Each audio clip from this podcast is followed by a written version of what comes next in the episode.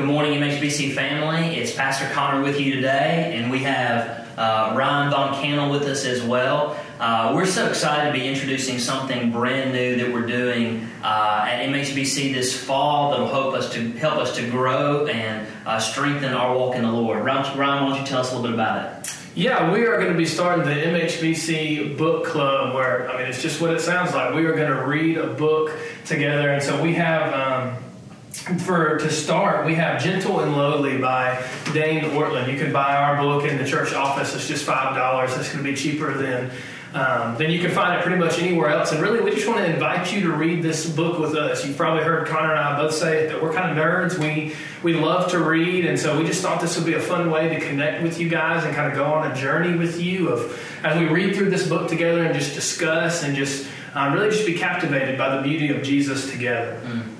Ryan, why don't you tell us a little bit about just what Gentle and Lowly is about, but also a little bit about Dane Ortlund?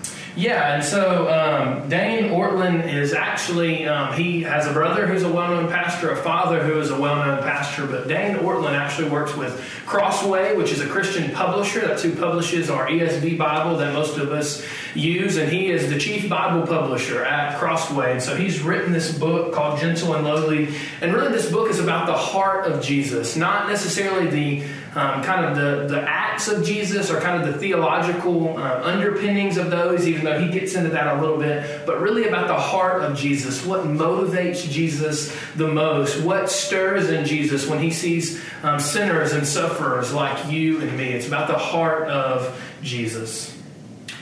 You know, it's interesting as I read this book, I open up and in the introductory phrase, it says, This book is written for the discouraged, the frustrated, the weary, mm-hmm the disenchanted, the cynical, and the empty, to those who are running on fumes, those whose Christian lives feel like they're constantly running on a descending escalator.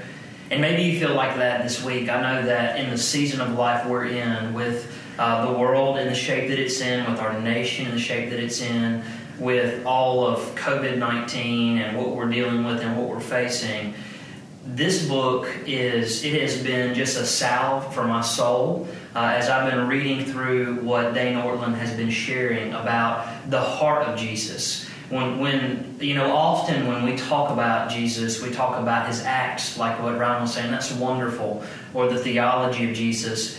But I think sometimes we really wonder or we really worry if Jesus was in the room with us, how would he really react? What would he really think? And this is what this book really talks about is what would Jesus do if he was in the room with you right now? And so, kind of how we want to outline this book and how we want to work through it is Ryan and I are going to be reading week after week, and every Sunday night we're going to be posting a new video so that we can share with you what we've learned, what how we've grown in reading this chapter. And just like any good book club, the truth is we're going to read every chapter and we're going to get some different things out of it. We're going to be able to apply it in different ways in our lives. And so, uh, what we want you guys to do is give us feedback. As you're reading a chapter throughout the week, if you don't understand something, email us and that's a great thing that we can add as we discuss if you're something really touched your heart then it's something that we want to hear and know about because as we're processing this part of what a book club is is we're processing together, we're sharing together, we're looking at who Jesus is, what Jesus would be like if he was actually in the room with us right now together. And that's so much of what we want to do. So we want to just share this time with you and uh, and just grow in the Lord. You'll be able to watch this all week on our Facebook page. We'll also have it on our website. And we're actually going to also have a, a link to a podcast below so that when we begin to upload these videos, if you're driving to work and you need something to listen to, you'll be able to simply